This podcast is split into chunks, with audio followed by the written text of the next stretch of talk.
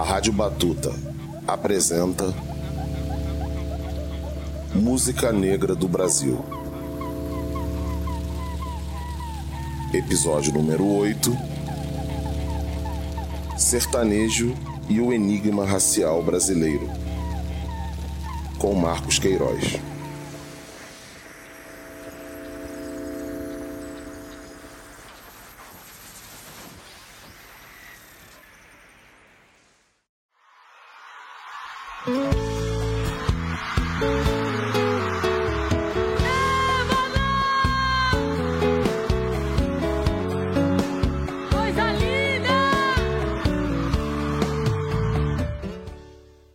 2017, após 33 anos de jejum, a Portela era campeã do carnaval. Direto da quadra da escola de samba, uma amiga relatava que, entre uma música e outra, saía das caixas de som um hit de Marília Mendonça. Aparentemente, um fato menor de fim de carnaval. No entanto, havia uma certa grandiosidade nesse pequeno evento, algo inimaginável na história da cultura brasileira. Entre comemorações, gritos e festejos, a reverberação da sofrência pelo espaço-tempo máximo das escolas de samba apontava que o sertanejo tinha ido longe demais. Marília, na quadra da vitoriosa Portela, era uma metáfora da impressionante hegemonia e abrangência do sertanejo no Brasil. Estilo que representa cerca de um terço da audiência no rádio, com bilhões de execuções nas plataformas de streaming e dominante, quase sem exceções, do Iapoque ao Chuí.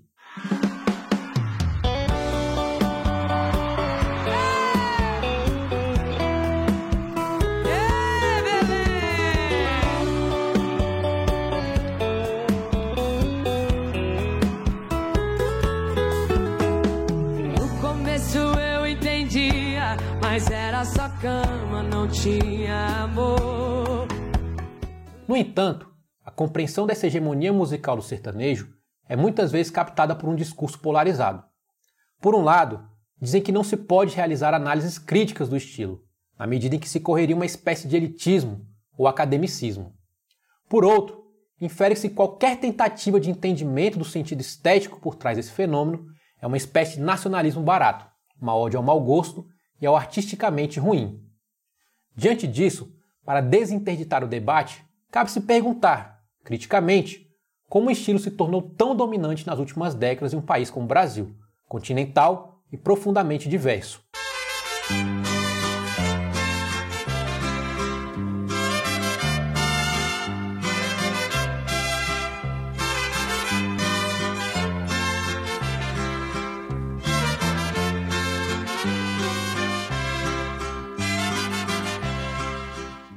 Desde o início da década de 1980, três fenômenos marcam a história brasileira. Primeiro, um dos maiores processos de desindustrialização nacional da história, acompanhado do incremento na capacidade de produção de produtos primários e de baixa intensidade tecnológica. Dizem que é o devir colônia do mundo, vitória do modelo agroexportador. Segundo, o projeto brutal de violência contra negros e pobres, calcado no extermínio das periferias e no encarceramento em massa. Por fim, a nacionalização do gênero sertanejo, como grande expressão da música popular brasileira, tornando-se estilo hegemônico do ponto de vista estético e financeiro. No plano econômico, social e cultural, essas três dinâmicas moldam o Brasil contemporâneo. Porém, costumeiramente são analisadas de forma isolada. Ao invés de constituir uma paisagem compartilhada na mesma estrutura nacional, são vistas como pertencentes a Brasis distintos. Esse episódio é uma tentativa de unir tais pontos, de reconectar aquilo que foi separado pela reflexão intelectual, de fazer uma pergunta rejeitada ou silenciada pela crítica cultural. O que o sertanejo tem a ver com o racismo e com a raça? Para enfrentar a insondada relação da maioria não branca com o estilo mais popular do Brasil, vamos a três cenas do arquivo da história da música sertaneja.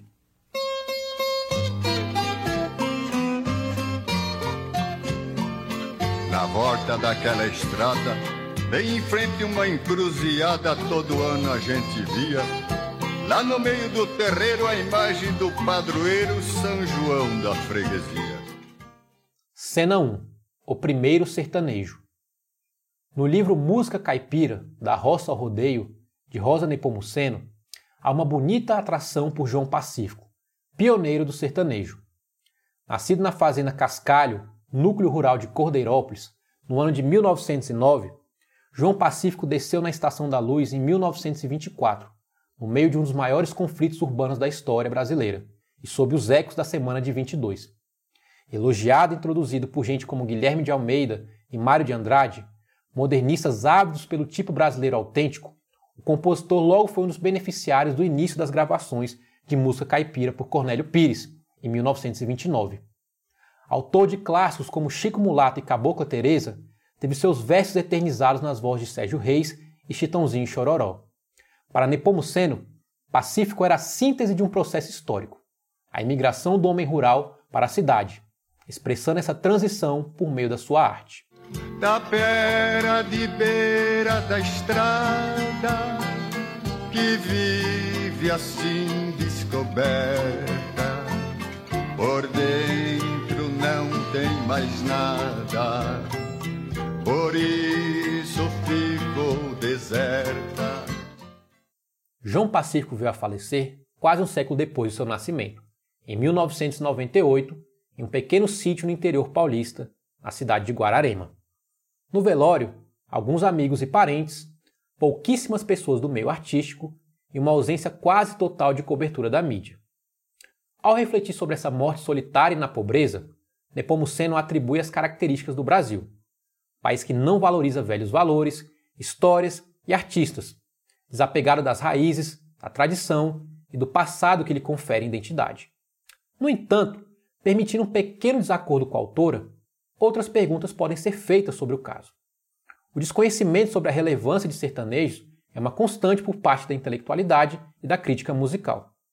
Bem como há um vácuo de memória sobre os cantores e compositores caipiras do início do século XX, fundamentais para a consolidação do gênero. Mas talvez João Pacífico vá um pouco além, aproximando seu destino de outros importantes artistas negríndios do país, a exemplo de Cartola, com seu reconhecimento tardio após uma vida de dificuldades e reviravoltas, o sambista só foi gravar o seu primeiro disco com 66 anos de idade.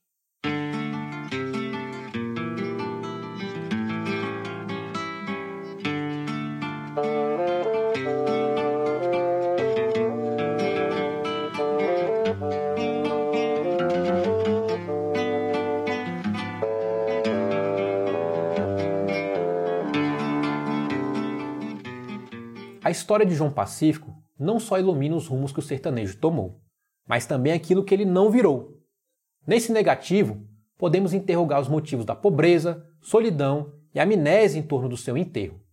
Em 1998, a despeito das modernizações introduzidas no gênero, era possível já formular uma pergunta: por que os principais cantores sertanejos eram tão diferentes da figura daquele pioneiro?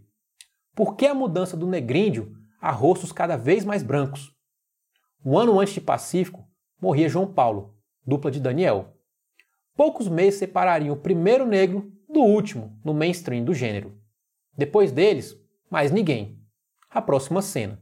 Mas quando Chico foi embora, na vila ninguém sambou.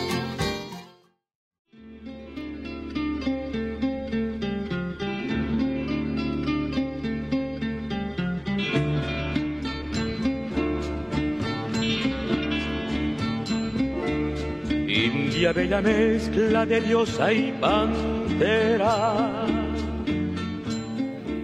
Cena 2: Índia e o casal.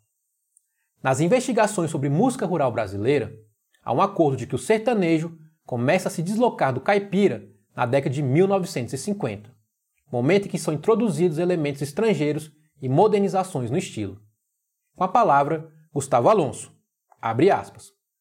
Podemos dizer que a música sertaneja, tal como a conhecemos, com a sua proposta afinada à modernidade e abertas misturas, começou em 1952. Naquele ano, foi lançado pela dupla Cascatinha e Iana o grande, o estrondoso sucesso popular da Guarânia, Índia, um clássico dos paraguaios José Assunção Flores e Manuel Ortiz Guerreiro, cuja versão para o português foi feita por José Fortuna. Fecha aspas.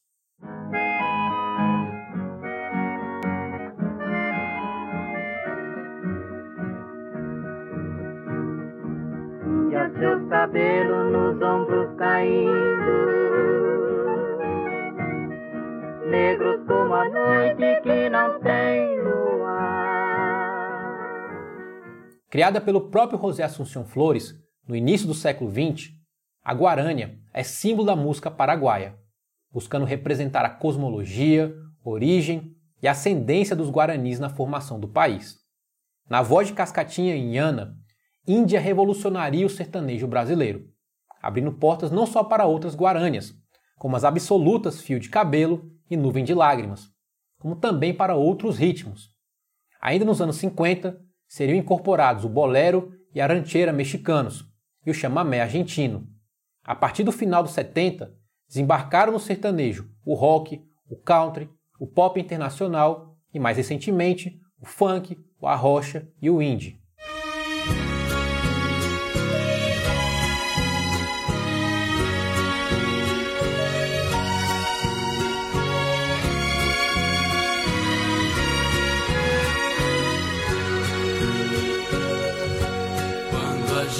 Gente ama, qualquer coisa serve para relembrar.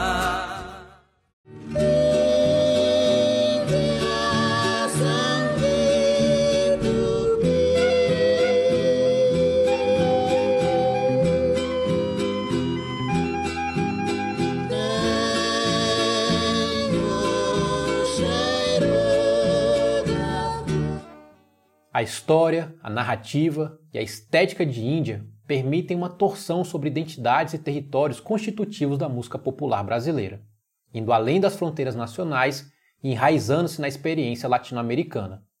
Uma música popular menos centrada nas grandes cidades atlânticas, como Rio de Janeiro, Salvador e Recife, e mais referenciada nas próprias diásporas internas do continente.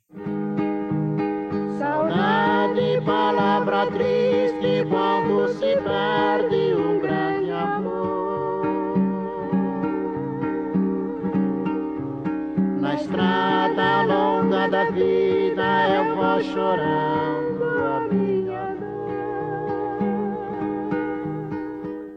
Mais do que isso, Cascatinha e Iana eram um casal negríndio. A presença do seu sucesso denota um outro imaginário a respeito das relações afetivas no país, tão acostumada à hipersexualização das mulheres não brancas ou à negação do afeto entre pessoas negras e indígenas. Dentro do próprio sertanejo, rompia com os padrões de parentesco e irmandade, conformados pela predominância das duplas de irmãos ou por uma sociabilidade pública masculina, em processo constante de embranquecimento. Se João Pacífico foi pioneiro, Cascatinha e Iana fizeram o sertanejo andar para frente, universalizar-se como música nacional enquanto modernizava-se. Mas assim como foi para João Pacífico, o sertanejo caminhou e não mais casais negríndios voltaram a permear o seu mundo. Por quê? A próxima cena.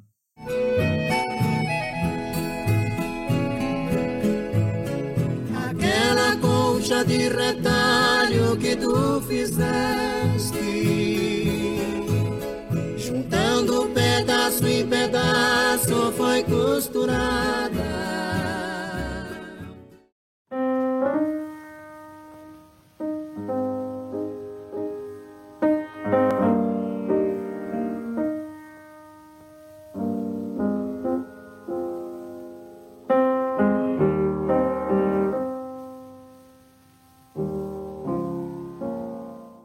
Cena 3. O fim do mundo e o último suspiro do Moreno. A despeito das transformações na música sertaneja, algumas canções continuam sempre servindo de referência, memória e identidade do gênero. Elas são regravadas à exaustão, ouvidas no final de bebedeiras, cantadas em coro por novos e velhos fãs, e serve de escoadouro para a nostalgia e a saudade, inclusive daquilo que nunca se viveu. No Rancho Fundo, O Menino da Porteira e Majestade o Sabiá são o triunvirato dessa estética, tradicionais e modernas, eternamente contemporâneas e raiz. No rancho fundo, pra lá do fim do mundo, onde a dor e a saudade contam coisas da cidade. No rancho fundo, de olhar triste e profundo, Composta por Ari Barroso e Lamartine Babo em 1930, No Rancho Fundo é de uma época em que diversos ritmos rurais eram colocados sob o guarda-chuva do sertanejo. Bem como compositores, cantores e instrumentistas transitavam constantemente por estilos interioranos e urbanos, fluidez de fronteiras aqui e acolá. Após ser gravada por vários artistas, a música alcançou seu maior sucesso na voz de Chitãozinho Chororó, em 1989. Durante o boom do sertanejo moderno, entre a década de 1980 e 90, foi a primeira música do gênero a tocar em uma novela da Globo, em Tieta, 1990. Permeada pelo bucolismo e saudosismo rural, a música não é sobre o rancho em si, mas sobre o moreno, sujeito das tristezas, mágoas e saudades.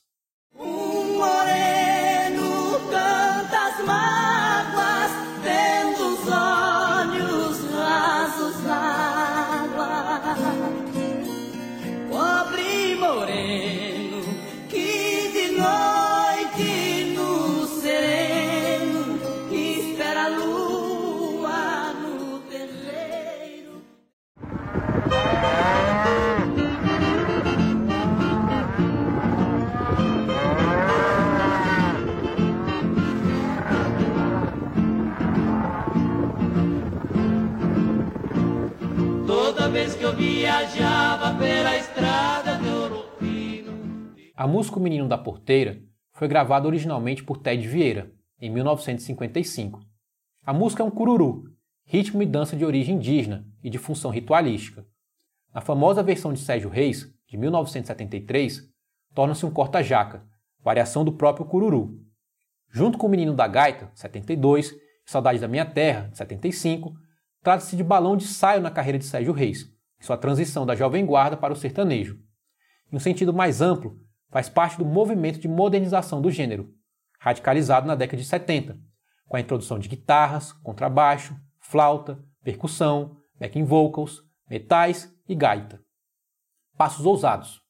Porém, é importante ressaltar: passos dados por um ex-roqueiro da cidade grande, que vai se assemelhando progressivamente a um cowboy norte-americano. Ademais, canta sobre música negríndia, pois o menino da porteira é negríndia não só no ritmo, mas na história. Afinal, quem era o menino da porteira na história? De longe eu avistava a figura de um menino que corria, abria a porteira, depois vinha me pedindo. Toque um berrante, seu moço, que é pra eu ficar ouvindo. Quando a boiada passava e a poeira ia baixando. Trigueiro, aquele que é da cor do trigo maduro. Moreno, como o do rancho fundo. Trigueiro que lembra o triguenho latino-americano, usado para designar uma vastidão de negríndios continente afora. Na conciliação entre tradicional e moderno, o sujeito narrado ainda não é branco. No entanto, aquele que narra deve ser. Na modernização, universalização e nacionalização do sertanejo, a branquidade vai delimitando lugares. Porém, pausa, ainda não entremos nisso.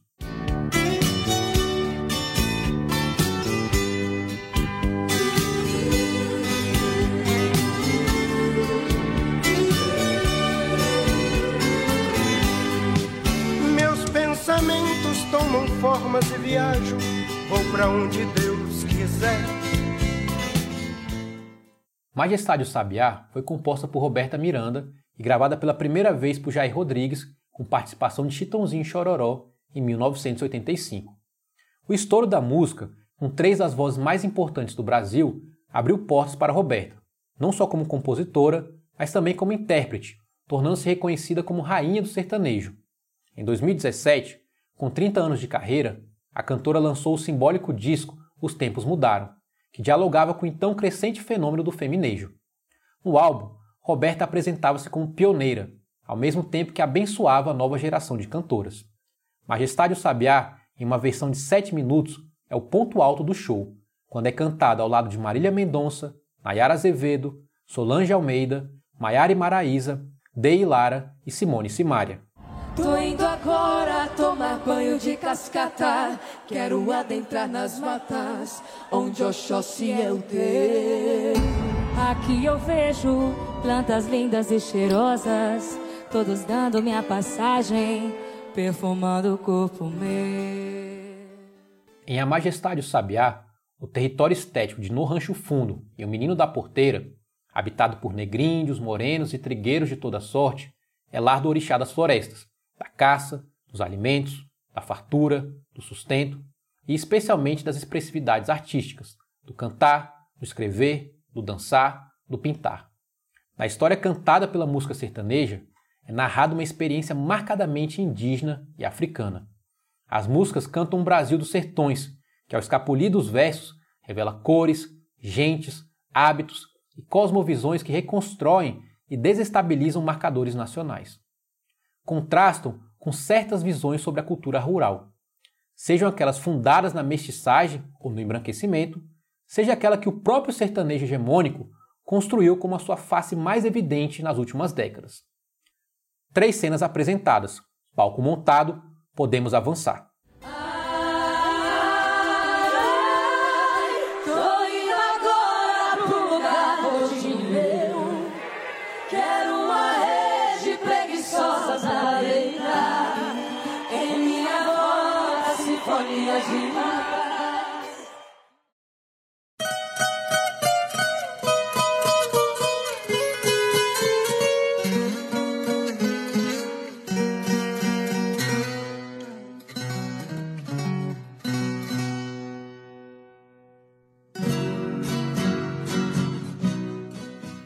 João Pacífico, Cascatinha Iana, com Tião Carreiro, veio a introdução do sertanejo a novos públicos, por meio do seu rápido pagode de viola, que nascia em momento clímax da história brasileira, a construção de Brasília.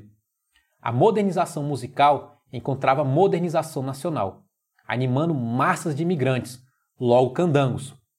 Pagode que mexia pés operários e o barro vermelho no cerrado do Planalto Central. Era o ritmo da nova capital. Estado de Goiás, meu pagode está mandando. O passar do em Brasília é o soberano. No repique da viola, balancei o chão goiano. Tião Carreiro e Pardinho. Pardinho e suas outras duplas, como com o pioneiro Zé Carreiro e com João Mulato, o primeiro a inverter a sequência de notas da viola caipira era mais um ponto importante na história da música rural. João Mulato e Douradinho, Zé Mulato e Cassiano, que na ênfase da sua irmandade de sangue, sempre reforçavam seu lugar no mundo como caboclos. Eu já morei na cidade, mas não pude ser feliz. Voltei a viver no mato, onde está minha raiz. Zé do Pinho, da famosa e importante dupla com Zé do Rancho, avô materno de Sandy. Pena Branca e Chavantinho, uma das duplas introdutoras do chamamé argentino no Brasil, com a regravação da música Xalana. Posteriormente, Pena Branca ganharia o segundo Grammy Latino de melhor música sertaneja, no ano de 2001. Lá vai uma longe se vai,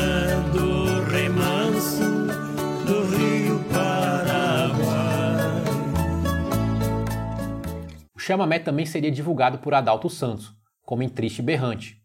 No caminho da roça ao rodeio, o grande condutor foi Zé do Prato, o Anjo Negro, o mais importante locutor da história do Brasil. Zé do Prato foi responsável por modernizar a narração das festas de peão, trazendo elementos das locuções de partidas de futebol no rádio. Valeiros, abre a porteira, foi embora o Sigmar, depois segura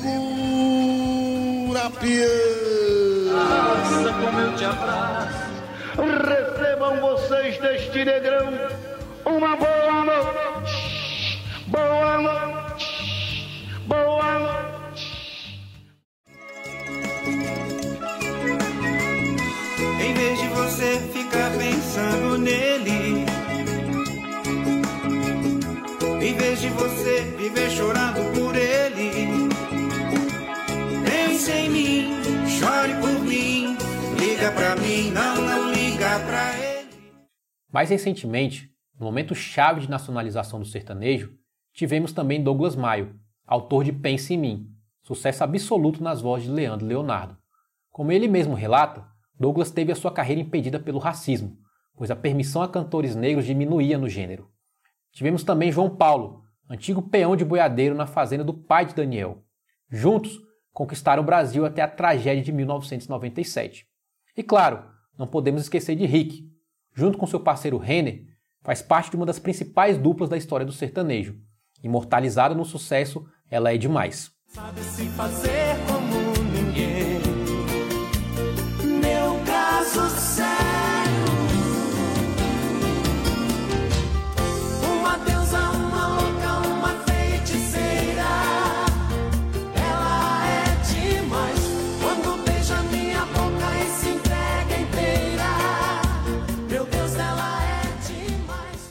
Todos os citados eram negrinhos. No entanto, tudo mudou. Se a música sertaneja foi marcada por artistas e expressividades negras e indígenas em momentos decisivos da sua história, tal experiência contrasta com a imagem pública do gênero hoje. Uma rápida olhada nas playlists de sertanejo mais tocadas no Spotify ou nos cartazes dos últimos Vila Mix, o que se nota é quase a totalidade de artistas brancos. Além disso, as diversas acusações de racismo contra a mais famosa boate de sertanejo apontam que o embranquecimento permeia também a relação com seus consumidores. Num dos casos mais absurdos, a casa foi condenada por restringir a entrada de negros ao estabelecimento. A mensagem passada é de que o sertanejo é um gênero de brancos, ou feito quase exclusivamente por brancos. Uma prática comum em casas noturnas das grandes cidades. E essa prática virou assunto de polícia. Os frequentadores são selecionados pela beleza, roupa e até a cor da pele.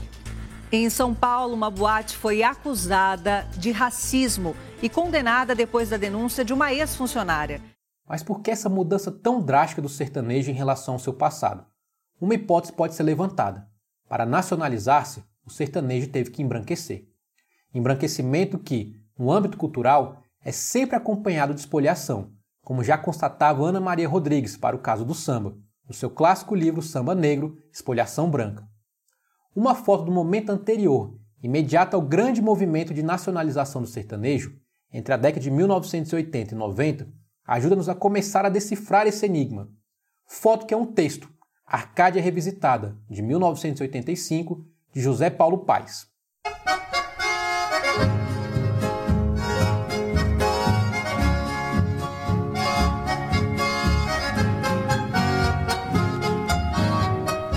De que me adianta viver na cidade se a felicidade não me acompanhar? Adeus, Paulistinha, do meu coração. No texto, Paes investiga as relações entre música sertaneja e público consumidor. Tais interações ocorrem nas dinâmicas, movimentos e contradições entre campo e cidade. Diante do incremento do êxodo rural, no decorrer do século XX, o sertanejo é a música do migrante, que virará citadino, enfrentando as agruras, novidades e dificuldades da vida urbana. Ao olhar para os programas de televisão de música sertaneja, Paes reflete sobre os seus consumidores, pessoas modestas, recém-chegadas ao contexto urbano, moradores dos subúrbios e periferias, com baixo acesso ao consumo. Periferias e subúrbios que ainda possuem um toque de mundo rural, de fronteira entre cidade e campo, às vésperas de sofrer um intenso processo de urbanização específica e forçada, pelo capital e pela violência. Nesse sentido, a música é um refúgio que permite a reconstrução do sujeito. Ela permite acessar o passado no campo de maneira idílica e harmônica, tornando o indivíduo apto a enfrentar as dificuldades do cotidiano urbano. Nesta viola eu canto e gemo de verdade. Cada toada representa uma saudade.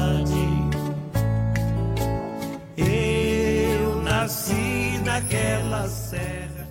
No entanto, como toda foto, o texto tem um limite de perspectiva. Se Paz é perspicaz ao localizar o sertanejo diante das contradições do rural e do urbano, ele não chega a captar o conteúdo do processo de modernização, determinante para entender o devir da roça e da cidade no Brasil, e, sobretudo, da sua expressão cultural por excelência. No âmbito da música sertaneja, Gustavo Alonso diz que essa modernização pode ser entendida como uma antropofagia, no sentido elaborado pelos modernistas da década de 1920. Ao incorporar os ritmos latinos, a exemplo da guarânia, da rancheira do chamamé, além do rock, do pop, do country, etc., o sertanejo foi capaz de dinamizar o que é nacional e como se pode pensar a cultura, fundindo, mesclando e recalchutando correntes da arte brasileira e internacional. Ainda que de forma mais lenta, mas de maneira muito mais massiva, o sertanejo é antropofágico e ajuda a construir um Brasil que constantemente se transforma através de sua população.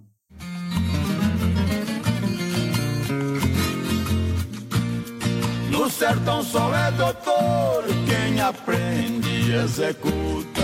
Não barganho essa ciência por um diploma fajuta, por uma do estômago com porvilho de araru.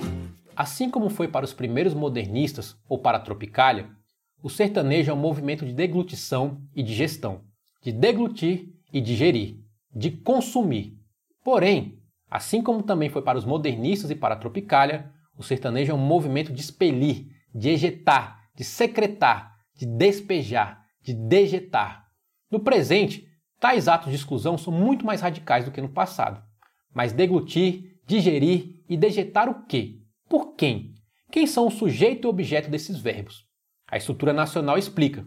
Denise Ferreira da Silva, ao analisar a obra de Gilberto Freire, aponta como a fenomenologia brasileira propõe conjuntamente uma solução estética e política para a história e identidade nacional. Nessa fenomenologia, o mestiço, aí entram negros, indígenas, negríndios, é um sujeito instável. Por um lado, ele é símbolo temporário da brasilidade, passo necessário para sua expressão real. Por outro, ele é sujeito e objeto de desejo, de consumo, de deglutição e digestão do real sujeito nacional, o branco, verdadeiro eu da história brasileira.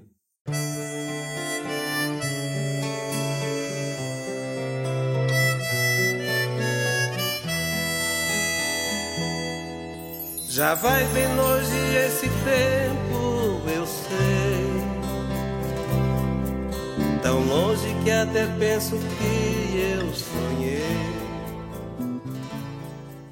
Ou seja, no relato nacional, a racialidade produz o negríndio como sujeito-objeto de um desejo destrutivo, permeado pela abjeção e cujo destino é o apagamento. Neste contexto, a mixigenação, como ideário político e estético, gera um duplo e paradoxal movimento. Do branco em direção à transparência, à universalidade, à nacionalidade dos outros, os negríndios, ao escatológico, ao alto apagamento, à aniquilação. O Brasil, para ser Brasil, depende da produção de negros e indígenas como objeto e instrumento a ser consumido pelo sujeito nacional. Este só pode ser expresso como branquidade. Aqui está a chave para o sujeito e o objeto da antropofagia, que passa a ser lida não em termos abstratos ou idealizados. É o branco quem tem o poder de deglutir e digerir os outros, e assim se tornar nacional e universal.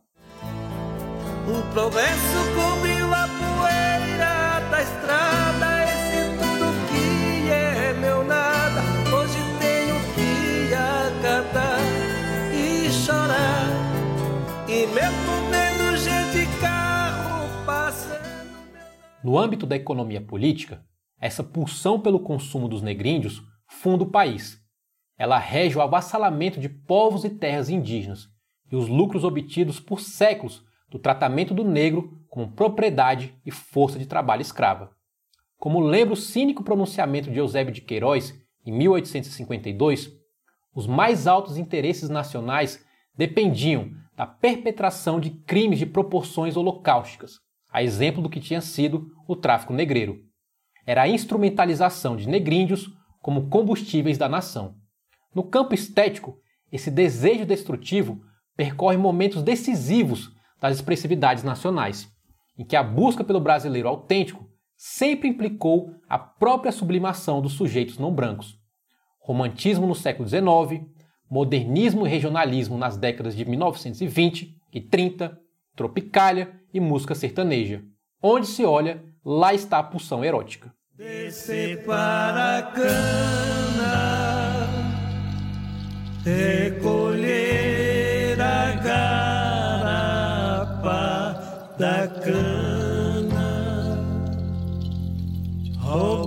da cana doçura do mel. Se a história das últimas décadas da música sertaneja é marcada pela mediação e transição entre o tradicional e o moderno, o sujeito dessa história é o branco, e cada vez mais. Como mostra a trajetória símbolo de Sérgio Reis e de tantos outros, ao branco é facilitado o poder de transitar entre diversos lugares, sem congelamento da sua imagem em uma identidade única. Assim, a nacionalização do gênero significa o seu embranquecimento, pois só a branquidade pode ocupar o universal nacional. Só ela pode realizar de maneira mais livre a antropofagia. Deglutir e digerir pressupõe um lugar de transparência, que no jogo racial é negado a negros e indígenas. Além disso, a branquidade não só assume o universal, como inventa, cria e delimita o que é o nacional, estabelecendo-se como força dinamizadora e consumidora. Neste delineamento sucessivo, ao negríndio é reservado o espaço do tradicional, do antigo, do passado, do fóssil, do caipira, o qual sempre pode ser alvo de novas investidas de deglutição e digestão do sujeito brasileiro, o branco. Mundo velho mudou tanto que já está entrando areia. Grande pisa nos pequenos, coitadinho desnorteia.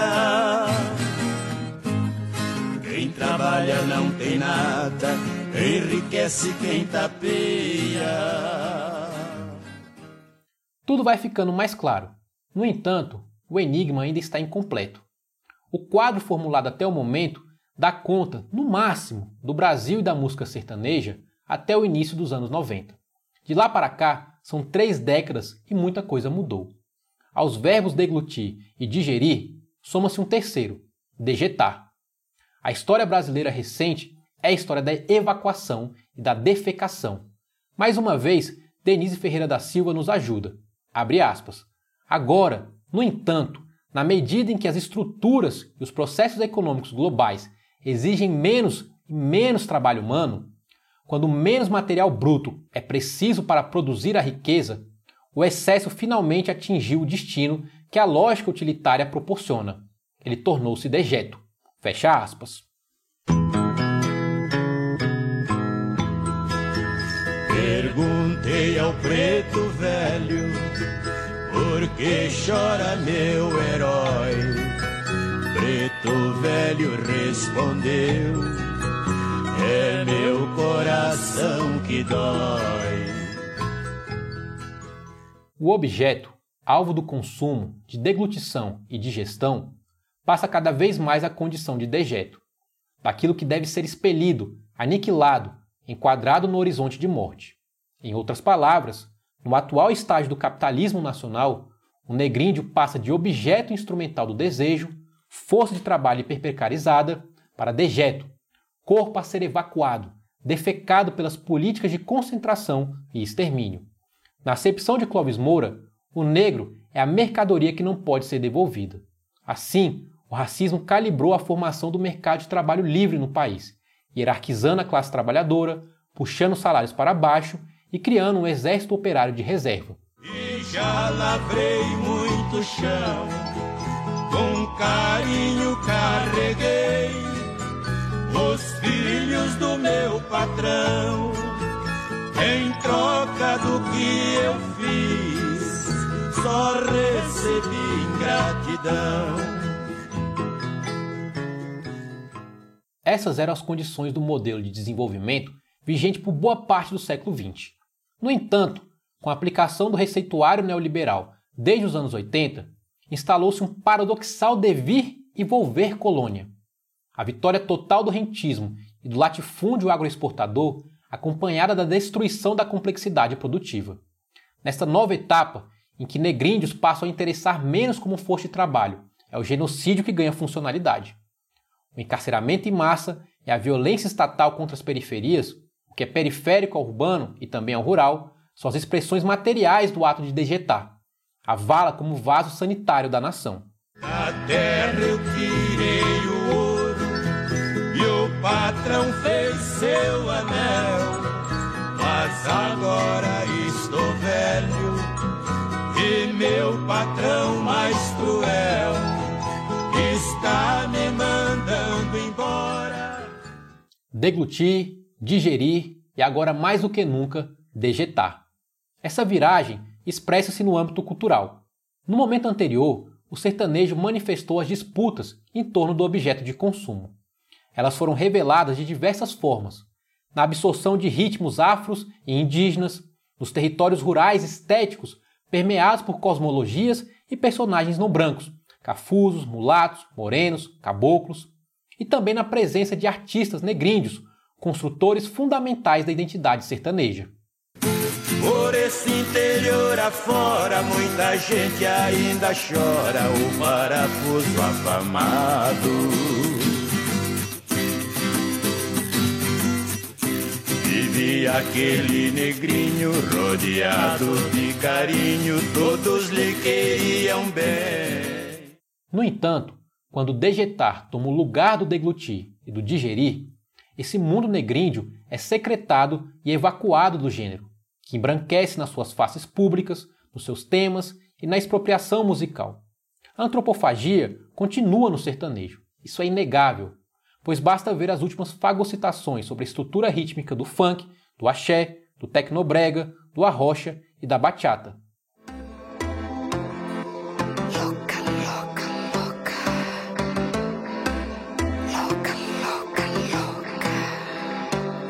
Cadê você que ninguém viu? Desapareceu, do nada sumiu. Tá por aí tentando esquecer o cara safado que te fez sofrer. Porém, essa antropofagia é logo complementada pelo ato de expelir.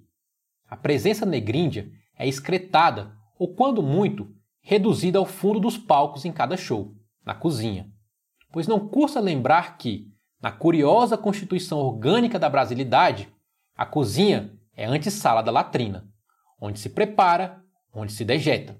Sem esses dois momentos, qualquer história da antropofagia está incompleta. Nas últimas décadas, a universalização do sertanejo passa pela raça, fiadora dos lugares de sujeito e objeto da nação. Nessa nação, como falou Clara dos Anjos há um século, personagem do romance de Lima Barreto, negríndios não são nada.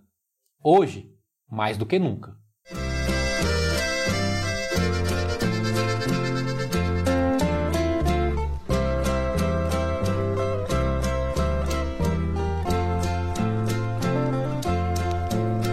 Cansado de tanto esperar a felicidade. Cena 0 Os Três Violeiros. Vamos ao último ato. Espírito Santo, historiador e músico, analisa icônica foto de Pixinguinha, João da Baiana, Tom Jobim e Chico Buarque. A imagem sugere a passagem de chapéu dos músicos negros aos dois brancos. No entanto, na sagacidade de Espírito Santo, ele capta um, abre aspas, que de compulsório na situação, pois não parece que os chapéus tenham sido passados voluntariamente pelos donos. É seu Jacutá mandei caiar, e eu vou dar seu amalá. Chamei Ogã, chamei Aô, são filhos de. Segundo o Espírito Santo, a foto revela mais. Ela revela, abre aspas novamente, a desfaçatez dos dois brancos posando com chapéus alheios, com visível cara de pau para o indisfaçável desagrado de Pixinguinha e João da Baiana. Fecha aspas. A visão do historiador é contestatória das visões hegemônicas sobre a modernização da música brasileira, pois ela não se dá aos saltos e nem pode ser atribuída, assim, tão grosseiramente a um bando de branquelinhos no apartamento chique da Zona Sul, complementa Espírito Santo. Criticando essa modernidade cascateira que atribui a certas pessoas brancas o lugar da evolução e aos outros, negríndios, o do primitivo, do tradicional, do passado, do espontâneo, do irracional, Espírito Santo arremata. Abre aspas. Quem os elegeu ou disse que seriam os sucessores da dupla? Cortesia com chapéu alheio só pode, só que nunca serão.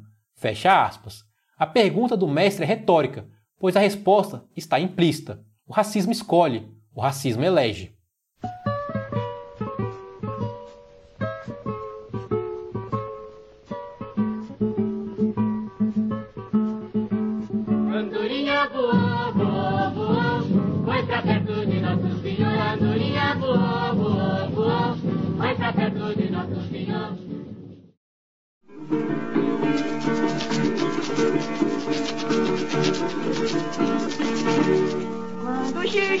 São Paulo que cortou meu coração a bandeira de guerra lá na torre da estação Encontrava gente Vamos a mais uma e última foto. A legenda diz: Arlindo Santana e encontro de violeiros. Por meio de Cornélio Pires, Arlindo foi o primeiro músico a gravar individualmente um disco de sertanejo e pioneiro na canção rural com tema político, com a música Moda da Revolução, apoiando o levante tenentista de 1924, que viria integrar a coluna Prestes. Mas o interesse na foto aqui é outro. Nela, vemos um grupo grande de pessoas brancas, aparentemente famílias, sorrindo e felizes. À vontade, relaxadas, donas de si e do ambiente. O encontro é dos violeiros, mas são as pessoas brancas que comandam, especialmente os homens. Agachados, com caras sérias e tristes, talvez em disfarçável desagrado, três músicos negros, os violeiros. Dois deles com olhares cortantes para a câmera, outro afinando o instrumento no momento da captura.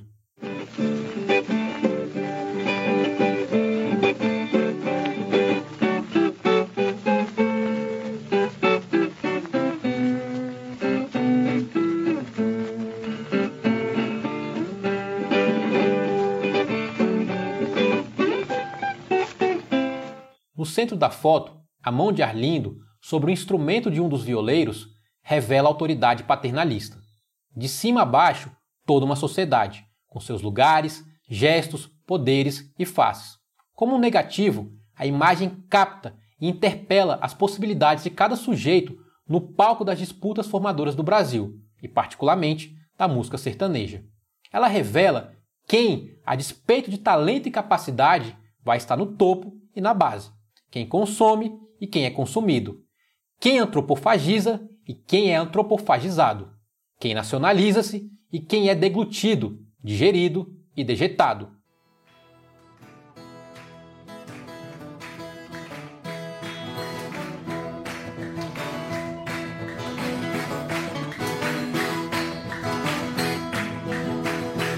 Homenagem de um paulista para baiano. Gente boa. Como num quadro do pintor Sidney Amaral, a foto sinaliza o branco e as cores do vaso e da vala, o universo cromático do Brasil e seus predicados. O enigma é a unidade da foto, que reúne Arlindo e os violeiros anônimos num único flash. Vou deixar essa terra e vou pra Bahia, Bahia. Senhor do Bom Fim já mandou me chamar, oi Bahia, Bahia. Vou ver a morena, morena da Bahia, Bahia, Bahia.